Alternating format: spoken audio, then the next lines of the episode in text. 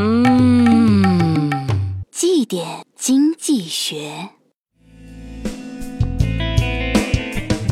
一名女生去药店买东西，看到门口放了一个电子秤，于是站上去称一称，看看自己最近有没有长胖。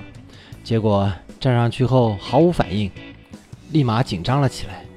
难道我已经胖到测不出来了？这时，店内传来一个悠悠的声音：“姑娘，你踩我们的电磁炉干嘛？”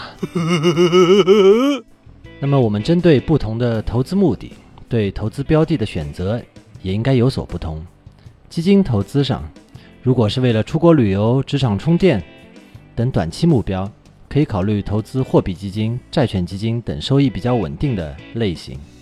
如果是为了三十年之后的养老，或者是新生宝宝未来的教育，则可以考虑股票型混合型基金，因为期限越长，资本市场平滑风险的作用就越明显，就算短期下跌，也不会影响到长期收益。所以，对应目的选择产品，不要再去站到电磁炉上称体重了。